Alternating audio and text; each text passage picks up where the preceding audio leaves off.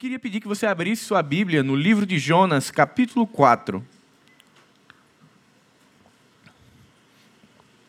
E deixasse a sua Bíblia aberta, Jonas, capítulo quatro, do verso cinco ao onze. Hoje nós chegamos ao fim dessa jornada do profeta Jonas, é, o desfecho da nossa série, Quando Deus Chama.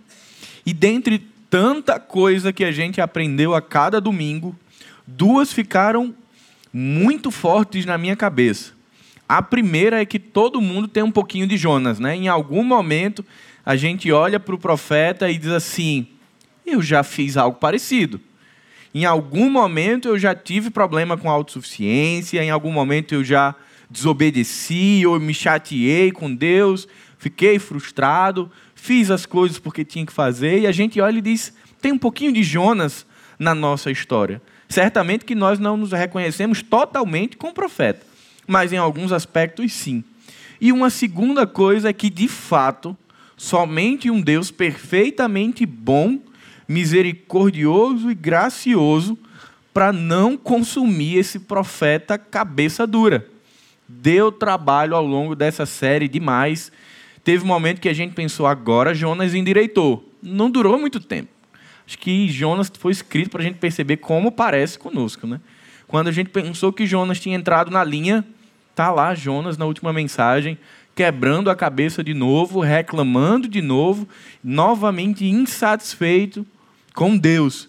Mas mais uma vez o Senhor vai derramar misericórdia na vida desse profeta, assim como sempre fez, assim como faz e continuará sempre fazendo, derramando graça e misericórdia na nossa vida. Mas eu queria que, se você acompanhou a série toda, você tentasse responder a uma pergunta. Quem é que teve a maior demonstração de graça e misericórdia de Deus? Foi Nínive, uma cidade cruel, violenta, ou foi o profeta de Deus, cabeça dura e teimoso? Quem dos dois recebeu maior graça? Eu cheguei a uma conclusão, já que no final do livro nenhum dos dois foi consumido pela ira de Deus, então os dois receberam igualmente a porção que era necessária para não serem consumidos. Porque tanto Nínive, que era extremamente cruel, como o pastor Pedro bem falou nas últimas mensagens, uma cidade extremamente violenta, recebeu misericórdia diante de um juízo eminente e se voltaram para Deus após aquela mensagem extraordinária de Jonas, preparem-se que em quarenta dias vocês vão ser destruídos, e eles colocam ali pano de saco e reconhecem o Senhor, e ali o juízo de Deus é aplacado e eles recebem graça. Da mesma forma, foi com Jonas, que deu trabalho, que literalmente viu o caráter de Deus sendo forjado na cabeça dele, porque era alguém que lá no início do do texto, era alguém autossuficiente, com a sua ideia ah, de um povo exclusivo, fechado em si mesmo, era alguém que acreditava que os planos dele deveriam ser executados, e aí Deus vai moldando Jonas. Eu, eu gosto muito de nordestinizar as coisas, né? A gente diz, ah, Deus foi lapidando Jonas. Deus foi lapiando Jonas. Foi a, o couro dele foi ficando grosso à medida que as coisas iam acontecendo. Mas é interessante que agora no capítulo quatro, no finalzinho, Deus trata de uma maneira mais suave. Talvez no momento onde Deus dissesse, cara, de novo, a gente vai ter a mesma conversa, você está com o coração ah, inclinado em oposição a mim, igual no início que eu te chamei, a gente vai ter uma conversa mais dura, e a gente vai ver que não. Deus tem uma conversa amorosa, gentil, sensível com esse homem. E não era um homem, não era um neófito, não era alguém que não conhecia a lei de Deus. Era um homem que conhecia a lei de Deus muito bem, conhecia os feitos e maravilhas, tinha uma boa teologia a respeito de Deus, tinha experiência prática sobre Deus, mas semana passada o pastor Pedro trouxe um aspecto importante. Ele não tinha satisfação em Deus. E era essa insatisfação que era o combustível do coração de Jonas. É essa insatisfação que faz com que Jonas volte para o estágio inicial e fique novamente chateado com Deus, indignado com Deus. Jonas era um homem de Deus importante em Israel, mas ele ainda estava na pré-escola. Quando nós pensávamos essa série, irmãos, a, a, eu e Pedro não recebemos o dom da, da criatividade, né, Pedro? Se vocês vissem o que a gente pensa como título para a série, é melhor nem falar, mas a gente pensou algo como a escola de Deus. Porque a gente consegue enxergar no texto Deus literalmente se revelando a Jonas e ensinando a Jonas.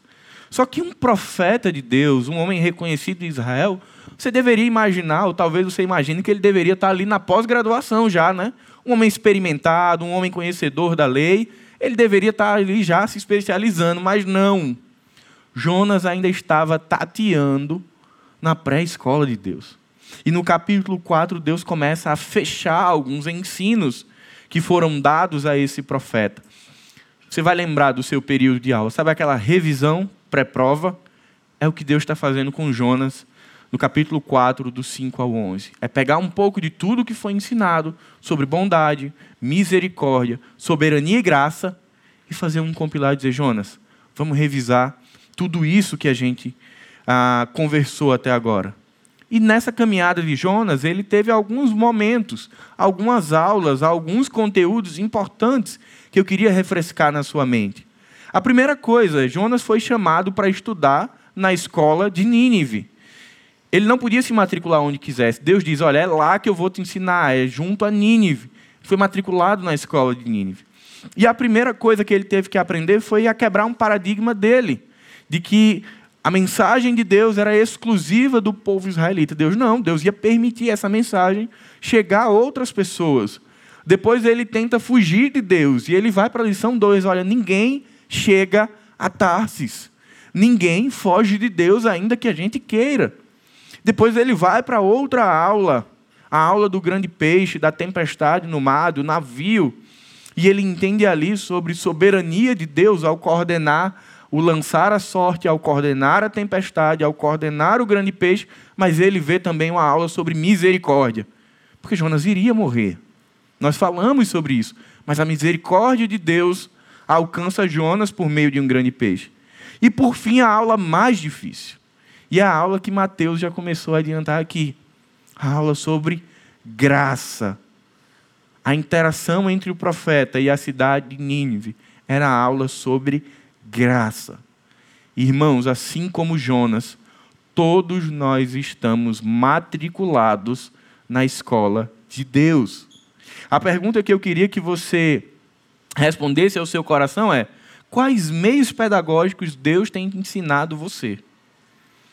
Deus usou algumas formas com Jonas. Deus falou diretamente a Jonas. Deus deu uma aula prática a Jonas. E agora Deus vai aconselhar um momento com Jonas. Que forma Deus tem ensinado você durante a sua caminhada? E em quais disciplinas Deus tem matriculado você? Eu sei em qual disciplina o Senhor tem me matriculado já há um tempo. E eu já fui, eu confesso, eu estou repetindo o ano. Mas o bom é que a gente tem a oportunidade de repetir. Deus continua nos ensinando. Mas e você? Qual disciplina você está matriculado com o Senhor? O que é que Ele tem ensinado a você nos últimos meses ou anos e ao longo dessa série? Eu queria ir com você para o texto. Jonas, capítulo quatro, do verso cinco ao onze. O texto diz: Então Jonas foi até um lugar a leste de Nínive e construiu um abrigo para sentar-se à sua sombra, enquanto esperava para ver o que aconteceria à cidade. O Senhor Deus fez crescer ali uma planta, que logo espalhou suas folhas grandes sobre a cabeça de Jonas e o protegeu do sol. Isso aliviou o desconforto de Jonas e ele ficou muito grato pela planta. No dia seguinte, porém, ao amanhecer, Deus também mandou uma lagarta. Ela comeu o talo da planta que secou. Quando o calor do sol se intensificou, Deus mandou um vento leste quente soprar sobre Jonas. O sol bateu em sua cabeça até ele sentir-se tão fraco que desejou morrer. Para mim é melhor morrer que viver desse modo, disse ele. Deus perguntou a Jonas: Você acha certo ficar tão irado por causa desta planta? Jonas respondeu: Sim, acho certo ficar tão irado a ponto de querer morrer. Então o Senhor disse: Você tem compaixão de uma planta, embora não tenha feito coisa alguma para que ela crescesse. Ela depressa apareceu e depressa murchou. Nínive, porém, tem mais de cento e vinte mil pessoas que não sabem decidir entre o certo e o errado, sem falar de muitos animais. Acaso eu não devo ter compaixão desta grande cidade? Pai bendito, nós queremos te agradecer, Senhor, pelo teu cuidado e pelo teu zelo com as nossas vidas. Queremos te pedir, Senhor, que o nosso coração e a nossa mente se aquietem, para que possamos ser ensinados, termos mais um momento de ensino com o Senhor. Em nome de Jesus, amém. Irmãos, era natural, Deus estava insatisfeito com Jonas. Jonas estava tendo aula e fazendo errado o exercício prático. Você imagina, Eliseu, você dá a aula todinha e no final você passa uma questão para o aluno responder, ele erra. Aí você dá a aula de novo, ele erra de novo. Jonas estava assim. E naturalmente isso não era agradável aos olhos de Deus. Mas Deus não é, nesse momento do texto, diretivo a Jonas. Ele não é objetivo com Jonas. Deus vai ensinar ele por meio de uma comparação. Vai primeiro provocar o profeta dizendo, Jonas, precisa disso tudo? Você já fez isso com seu filho em algum momento, quando ele está ali, né, extremamente ejaculado. Precisa disso tudo? Deixa eu te explicar uma coisa. E aí ele vai dizer, olha, você está chateado por uma planta, você não fez nada. Você já estava confortável, Jonas. Eu superabundei na tua vida e te dei mais sombra, mas no outro dia eu quis tirar. E está tudo ok, soberania de Deus. E aí você que está apegado a uma planta, você questiona o fato de que eu, o Deus que criei todas as coisas, me importe com essa cidade. É dessa forma que Deus vai tratar com Jonas para estimulá-lo a reconhecer as suas limitações sobre a graça. Mas parece que a consciência de Jonas não ficou muito convencida dele. Ele fica de mau humor, ele fica chateado, ele fica ali murmurando, e aí é muito legal a gente voltar para o capítulo quatro, verso quatro, quando o pastor Pedro pregou na semana passada. Deus questiona ao profeta, e aí eu não sei se você já fez isso quando você era filho, ou se o teu filho já fez isso com você. Ele pega, você está conversando com ele, ele levanta e faz o quê? Vai embora, deixa você no vácuo. Jonas deixou Deus no vácuo, irmãos. Jonas era complicado. Ainda bem que a paternidade de Deus é perfeita. Porque imagine, Deus falando com Jonas, no verso quatro, Jonas pega as mochilinhas dele, diz, não quero mais escutar essa conversa, eu vou ali, vou sentar, vou ficar olhando da planície, eu quero uma visão privilegiada, porque vai que o Senhor se arrepende dessa, dessa sua decisão e resolve destruir Jonas, é, destruir Nínive. Essa era a expectativa do profeta. Ele está no versículo cinco, olhando para Nínive, dizendo, vai que... Vai que Deus muda e arrasa tudo aqui e eu vou ficar feliz demais. Era assim que estava o coração de Jonas. Mas não é assim que vai terminar. Não é assim que as coisas vão acontecer. Jonas estava literalmente esperando contra a esperança para Nínive. E aí eu queria tirar algumas lições práticas, alguns conteúdos importantes desse texto para aplicação na nossa vida. A primeira lição é que Deus é bom. A gente cantou hoje. Deus é bom o tempo todo. Deus é bom. É nítido que Jonas estava contrariado, zangado, insatisfeito, porque, enfim, Deus não estava fazendo aquilo que o coração do profeta queria. E aí ele fica chateado com Deus, como um bom menino mimado. Poxa, como assim, Deus? Eu tenho feito tudo. E aí a minha vontade o Senhor não quer fazer? Porque Jonas, ele tinha a perspectiva de que Deus era bom com ele, com o povo de Israel, e tão somente. E é por isso que ele fica tão chateado e indignado, a ponto de dizer, eu quero morrer. Jonas mal tinha recebido um ventinho do deserto, sufocante, na hora que a planta murcha, e ele já está pedindo para morrer. Veja, é a segunda vez que Jonas faz isso. É a segunda vez que, quando as coisas saem minimamente daquilo que ele espera, ele diz, eu não quero mais ouvir o Senhor. Ele faz isso lá no início, quando ele sai e quer ir para Társis, ele faz agora, quando ele sai da presença de Deus e vai se assentar fora para olhar, porque simplesmente as coisas não iam de acordo com o que ele queria. Porém, Deus, mesmo nessa condição, a bondade de Deus, o atributo da bondade de Deus, ele procede, ele vai além da realidade humana. Vocês acham, os pais, Jonas estava merecendo alguma bonificação aqui ao longo da história? Alguém daria um presente para Jonas por ele ser um bom menino? Acho que não, né? Provavelmente, Jonas tivesse um aperto, a gente fosse tirar ali o P S cinco dele, ele vai ficar sem T V. Deus não faz isso. Olha só o que Deus faz. Deus age com misericórdia com Jonas. Jonas já, o texto diz que Jonas já estava acomodado, ele já tinha pego ali as pedrinhas dele, já tinha uma sombrinha mais ou menos, ele ia assistir de camarote. Deus diz que faz crescer uma planta para abençoar Jonas. A bondade de Deus, ela se revela na vida de Jonas, apesar da desobediência de Jonas. Mas ele não queria que essa mesma bondade, que era cômoda para ele, fosse estendida aos outros. Eu quero para mim, para o outro não. Porque no fim das contas, a gente volta sempre para o mesmo paradigma, o do merecimento. No fim das contas, Jonas achava justo ele ser abençoado. Mas Nínive não. Você percebe como a questão do, da meritocracia está no íntimo do nosso coração, o pecado deixa isso no nosso D N A. A grande questão de Jonas era se sentir injustiçado. Esse povo não poderia receber a bondade de Deus, mas ele não conseguia perceber que ele estava recebendo da bondade de Deus o tempo inteiro.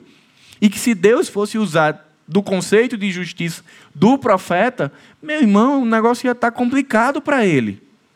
Deus já deveria ter dado alguns apertos violentos em Jonas.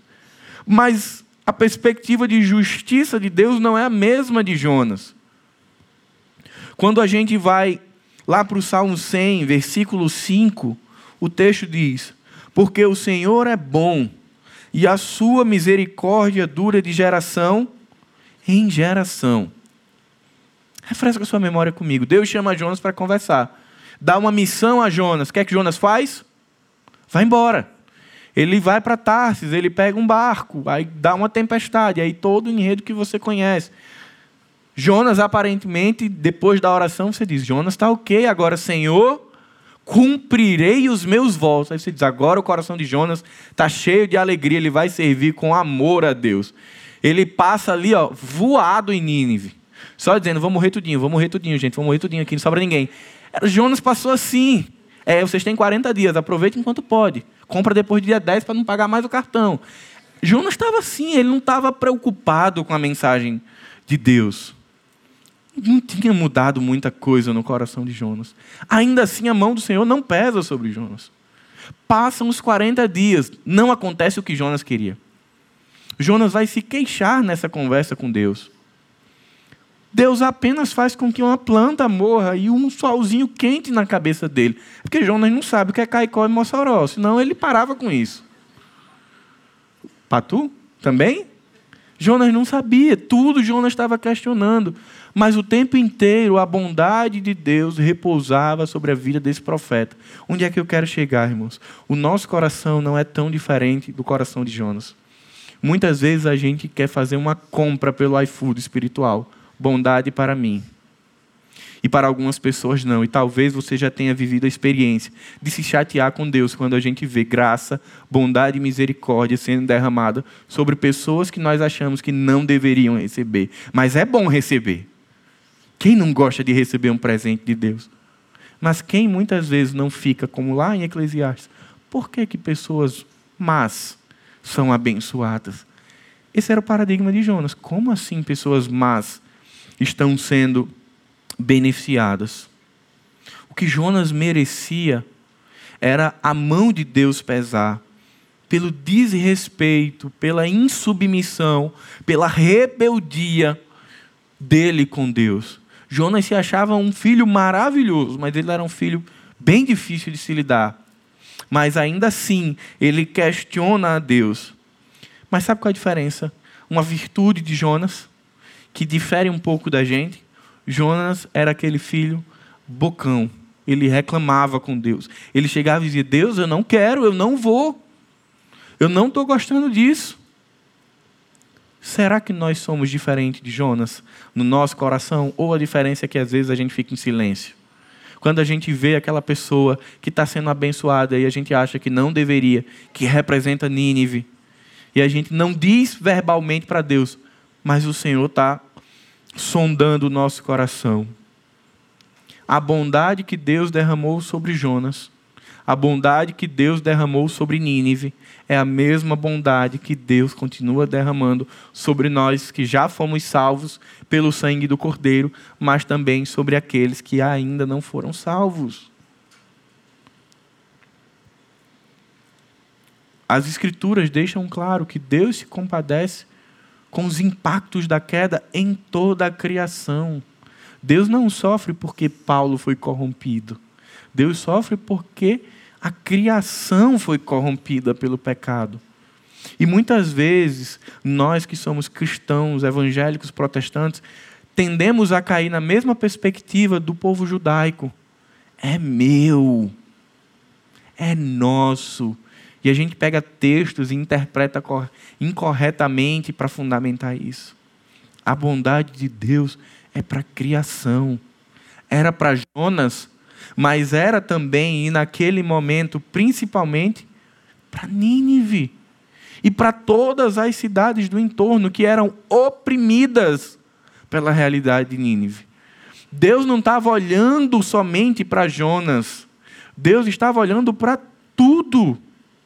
Mas Jonas, eu, eu fico olhando como Jonas ainda estava tão imaturo na escola da fé que ele pensava que na turma de Deus era aula particular. É só Deus e ele. Ele não conseguia enxergar o todo. Era necessário que Jonas compreendesse que o Deus de Israel é bom o tempo todo e principalmente com todos. Essa era a primeira lição que Deus, agora no fechamento do capítulo quatro, estava ensinando a ele. Olha, eu estou sendo bom com você, mas eu quero que você entenda, Jonas, que assim como eu estou sendo bom com você, te dando essa planta, eu também sou bom com Nínive, quando eu aplaquei o juízo que era iminente, porque houve arrependimento no coração de Nínive. Então essa é uma lição para a nossa vida. Deus é bom o tempo todo, mas ele é bom com todos. Quando você olhar para um telejornal e ver situações que são terríveis, lembre-se que Deus é bom com aquelas pessoas que também fizeram. Segunda lição de Deus, Deus é misericordioso. E aí eu volto exatamente para o momento onde Deus faz crescer uma planta. Ainda que Jonas fosse cabeça dura e fosse um menino ainda na fé, mas Jonas estava cansado. Brigar com Deus, desentender-se com Deus, desalinhar-se com Deus é cansativo. Humanamente falando, o profeta estava cansado, ele tinha tido um desgaste. Quando ele foi para Társis, ele teve um desgaste físico e emocional no mar, quando foi jogado, quando ele volta. Imagina como foram os quarenta dias de Jonas em Nínive. Ele estava cansado e Deus olha para ele e diz, eu terei misericórdia de quem eu quiser ter misericórdia. E Jonas é abençoado como uma planta. O texto bíblico não diz exatamente que planta é essa. Pode ter sido uma boboreira ou uma mamoneira, a gente não sabe. Mas certamente uma planta de folhas largas para que promovessem maior conforto a Jonas, para que ele ficasse bem instalado. E olha que o que Jonas estava querendo era ver um final diferente do filme. Mas ainda assim Deus é bondoso e misericordioso. Quando eu fico olhando para Deus, eu fico assim, Senhor, eu preciso ser muito moldado ainda. Porque se fosse eu no lugar de Deus, nem água eu levava para Jonas. Eu procurava aquela pedra mais dura que tivesse. Botava num cantinho perto de um formigueiro, para dizer, agora tu aprende, Jonas. Você vai ser abençoado com as formigas do Senhor. Mas não. Olha como Deus é diferente. Deus derramando misericórdia sobre ele, porque Deus estava vendo a desobediência, estava, mas estava vendo o desgaste, o cansaço de Jonas. E Deus enxerga o nosso cansaço, o nosso desgaste no meio do processo. E é por isso que Deus traz alívio para Jonas. E aí não é de surpreender. Eu chego a, a, a ouvir Jonas dizendo assim, ah, finalmente... Agora sim o Senhor entendeu como é que a banda toca. Botou uma planta aqui para cuidar de mim. Jonas com o coração super feliz, porque de novo, Jonas está preocupado com quem nessa história toda? Com ele. Agora ele está bem. O que vai acontecer com Nínive, ele tem a preferência dele, mas o que importa agora é que ele está confortável. Deus ensina gentilmente a Jonas sobre misericórdia e imerecimento, e acredita em Jonas não está percebendo. Jonas acabou de deixar Deus no vácuo. Deus falando, Jonas vai embora. Aí Deus ainda vai lá e diz, chega meu filho, tome uma sombra. Isso por si só era para ser algo extremamente constrangedor para o intelecto de Jonas. Era para Jonas minimamente dizer assim, tem algo errado, eu não mereço isso. Eu acabei de desrespeitar o meu Deus. Eu acabei de deixar Deus e ainda assim ele me abençoa. Mas não, Jonas estava com o seu ego tão inflado que ele fica só feliz. Que bom, chegou a minha hora, já não era sem tempo, Senhor. A justiça de Deus tarda, mas não falha. Jonas não estava percebendo o quadro inteiro. A essa altura do campeonato, irmãos, Jonas continuava vendo apenas uma parte do quadro. Definitivamente, queridos, o Evangelho não é sobre méritos. O Evangelho é sobre misericórdia. É sobre graça. É sobre não merecer e ainda assim receber. Foi o que Mateus acabou de cantar na última música. Nós não fizemos nada para receber o amor e o perdão de Deus, mas ele nos deu. Jonas não fez nada para ganhar essa sombra adicional, mas Deus deu a ele, porque Deus sondava o coração de Jonas, amava Jonas, se preocupava com Jonas e sabia que era importante para ele. Ao mesmo tempo que Deus também estava vendo o quadro inteiro, e Deus já sabia que no outro dia essa plantinha ia sumir, porque ele precisava ensinar algo pedagógico ao coração de Deus. E eu queria que, à medida que a gente conversa, você fosse refletindo a tua trajetória com Deus. Naqueles momentos onde a gente diz, Deus deu, e no outro dia, um mês depois, aquilo que Deus deu saiu e a gente fica ali inquieto. Por quê? Deus estava usando pedagogia. Deus estava ensinando certamente. Jonas não estava percebendo, porque ele só vê parte do quadro. Mas a reação de Jonas não nos surpreende. Ele fica felizão com Deus. Agora ele fica ali, vou assistir de camarote. Na escola de Deus, Jonas ainda tinha muito, meus irmãos, muito a aprender. Jonas ainda tinha dificuldade até de atribuir valor às coisas. Jonas ficou muito feliz porque cresceu essa planta. No texto original, a ideia é que Jonas ficou como movido de tanta felicidade. Por quê? Porque agora as coisas estão bem para ele. Mas o engraçado é que você não vai ver num texto, nenhum momento, Jonas atribuindo qualquer expressão de gratidão a Deus. Você não vê nenhum obrigado. Quer dizer, teima pra caramba, dá trabalho, Deus o abençoa e ele não diz nem Senhor, muito obrigado. Não. Jonas só fica felizão. Ou seja, felicidade não é sinônimo de gratidão. Estarmos felizes pelo que Deus faz é uma reação às bênçãos de Deus, mas não significa gratidão. Você pode estar feliz, mas sem expressar, sem reconhecer gratidão a Deus, que é isso que Jonas está fazendo. Jonas, pelo contrário, ele está tão preocupado com o mundo das coisas, que no outro dia, quando as coisas saem, ele está com raiva de Deus. Perceba, Jonas não está olhando para Deus. Hoje, domingo, Jonas está super feliz, planta com sombra. No outro dia, planta morre. Vem uma, vem uma, uma ventania sufocante com poeira. Jonas está revoltado, porque Jonas não está preocupado com Deus. Jonas está preocupado com o conforto dele. E enquanto as coisas estiverem indo de encontro às expectativas dele, Deus é top. Agora, ai de Deus, em algum momento as coisas mudarem.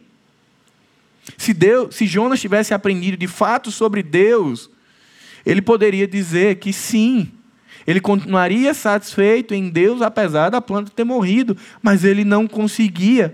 Jonas era aquela criança que você dá o presente e hoje ela fica eufórica, celebrando, papai, eu te amo. Mas aí no outro dia ele faz uma besteira, você guarda o presente, ele não lhe chama mais de pai. Jonas estava assim com Deus. O coração do profeta era muito oscilante. Mas o coração de Deus continuava o quê? O mesmo. Eu não tenho dúvida que nosso coração, se estivéssemos no lugar de Deus, mudava a conduta com Jonas. A gente já tinha dito, não dá, meu irmão. Eu estou tentando ir pelas melhores vias e esse garoto não está entendendo. Temos que usar outro método. Deus continua com a mesma misericórdia sobre Jonas. Deus estava ensinando a Jonas o que era misericórdia na prática. E dizendo para esse profeta que o Deus de Israel, ele é bom o tempo todo e com todos. O Deus de Israel é misericordioso, apesar das oscilações do coração do profeta. Mas esse Deus também é soberano. E essa é a terceira lição, no verso sete e no verso oito. Imagina você, você está aqui, está confortável, estamos com uma temperatura agradável, a gente está aqui ouvindo a mensagem, e aí de repente cai energia, vem um calor escaldante. Ah, algumas versões trazem até a, a perspectiva de que chegava a ferir a cabeça de Jonas. Porque o quadro fez assim, ó. Da mesma forma como milagrosamente uma planta cresceu tão rápido a ponto de cobrir e dar sombra para o profeta, o texto vai dizer que no outro dia, Deus fez o quê? Mandou um lagarto, esse lagarto comeu o talo da planta, ela murchou. Mas você lembra que Jonas não estava no sol quente, Jonas estava em algo bom, Deus deu algo melhor, só que agora Deus chamou Jonas para uma lição um pouco mais difícil. Deus disse, vou tirar, você vai ser experimentado agora no calor. E aí o texto vai dizer que veio um vento do leste. A ideia é que veio um, um processo climático chamado siroco do deserto. É muito quente, é um vento muito quente que chega a ferir a pele, com muita poeira que chega em alguns momentos a ser sufocante. Então a, a ideia é muito ruim. Mas foi Deus que fez isso. A soberania de Deus diz que hoje cresce uma planta e faz sombra e amanhã essa planta morre e faz calor. E foi Deus. Mas Jonas queria a soberania de Deus que convém. E para mim esse é o ponto mais alto desse texto. É a gente de fato falar sobre a soberania de Deus quando ela não nos convém. Quando ela fere. Quando ela mói. Porque a soberania de Deus, quando as, os benefícios estão vindo a nosso favor, é maravilhoso. Eu não sou diferente de Jonas, é bom demais, não tenho nem palavra. Quando a soberania de Deus está a favor da gente, das nossas, das nossas expectativas. Mas será que a gente é diferente de Jonas quando a soberania de Deus é contrária a nós? Quando Deus nos tira da sombra e nos põe no calor, a gente consegue reconhecer e se satisfazer com a soberania de Deus? Eu estou matriculado nessa disciplina. Não é fácil. Mas Jonas também estava e precisava aprender com isso. Mas Deus estava dizendo para Jonas, olha, olha o apego, Jonas, que você tem a essa planta. Você não merecia, você não fez nada com essa planta. Jonas, por alguma, por algum acaso, eu estou tirando algo que você construiu ao longo da sua vida? Não. A planta cresceu e fez sombra sobre Jonas porque Deus quis que assim fosse. Mas no outro dia, quando Deus decide tirar, Jonas fica profundamente chateado. Você percebe para onde Deus está levando Jonas? Deus já está dizendo assim, olha como você está chateado por uma planta que você não teve nenhuma participação na existência dessa planta.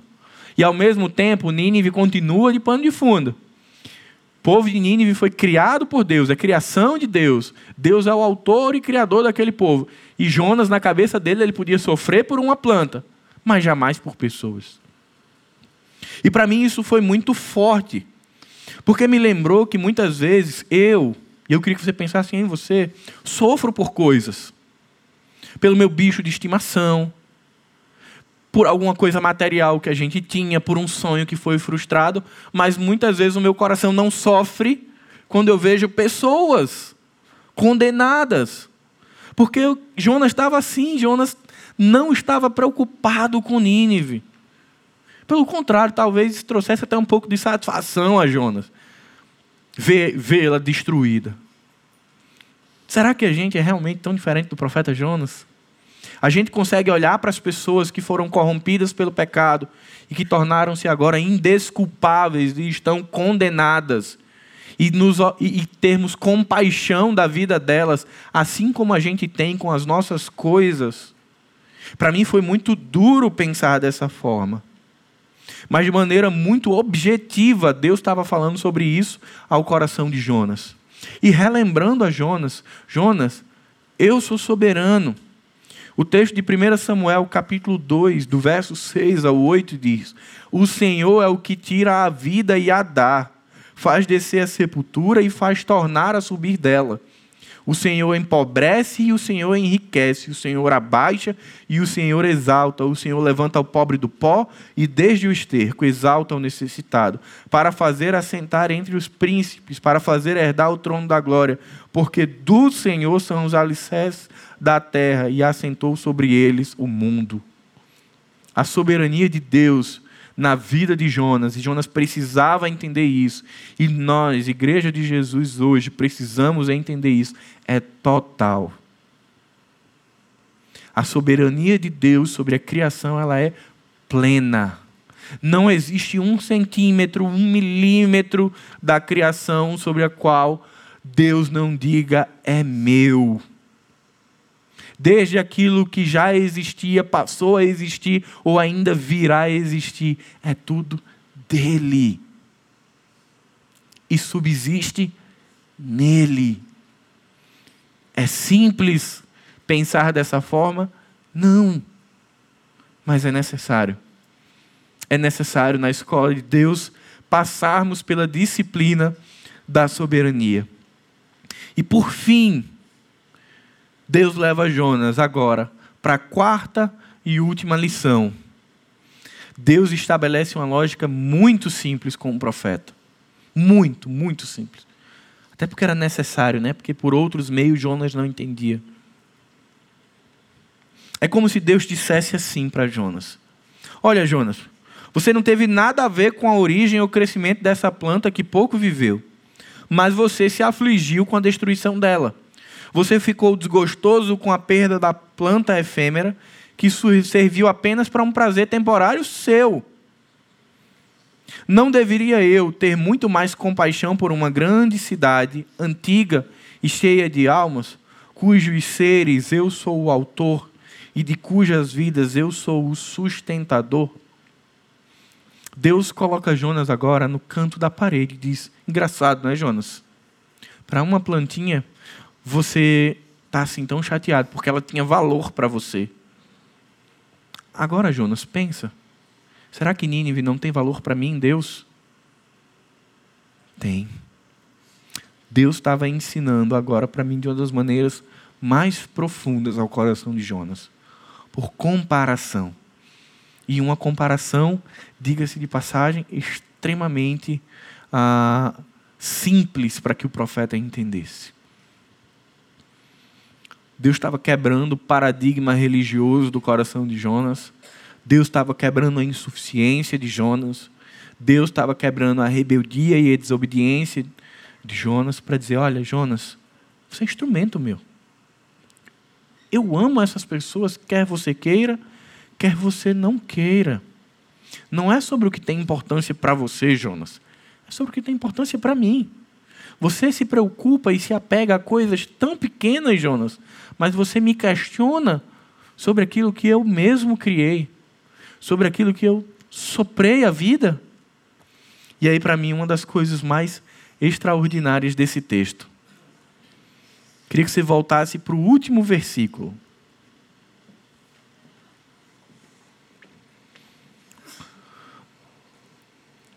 Parte B do último versículo.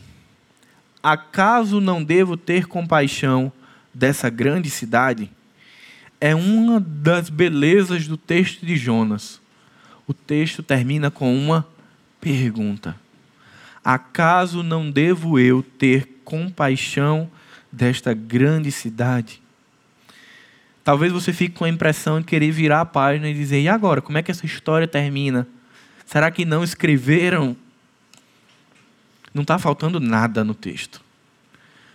Essa pergunta de Deus para Jonas que não é revelada a resposta dele, ela ecoa até hoje.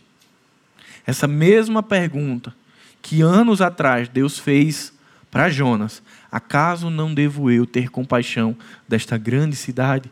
Ela ecoa na igreja de Jesus Cristo até hoje. E é a resposta dessa pergunta que é força mobilizadora para a igreja avançar. E entender que Deus tem compaixão das pessoas. E que nós somos instrumentos de Deus para proclamar esse amor, essa graça e essa misericórdia. Durante toda a caminhada cristã, meus irmãos, durante todas, Deus estava ensinando, corrigindo e forjando o caráter de Jonas, em todas as circunstâncias.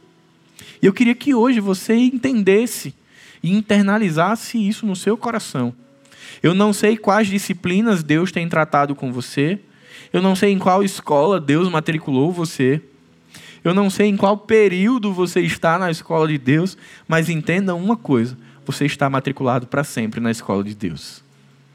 Hum, se você foi salvo por Jesus, se você foi alcançado pelo Evangelho da Graça, não existe a possibilidade de você se desmatricular. Você pode até ficar chateado, mas isso é motivo de muita alegria. Que glória a Deus que nós não temos a condição de dizer eu não quero mais, Senhor, agora eu não te quero, porque aqueles que o Pai o enviou de maneira nenhuma serão lançados fora. Você está seguro nas mãos de Deus, matriculado na escola de Deus, e você vai continuar aprendendo sobre o Senhor até que Ele venha. Não tem a resposta de Jonas, mas Deus tem essa resposta para o seu coração e para o meu coração.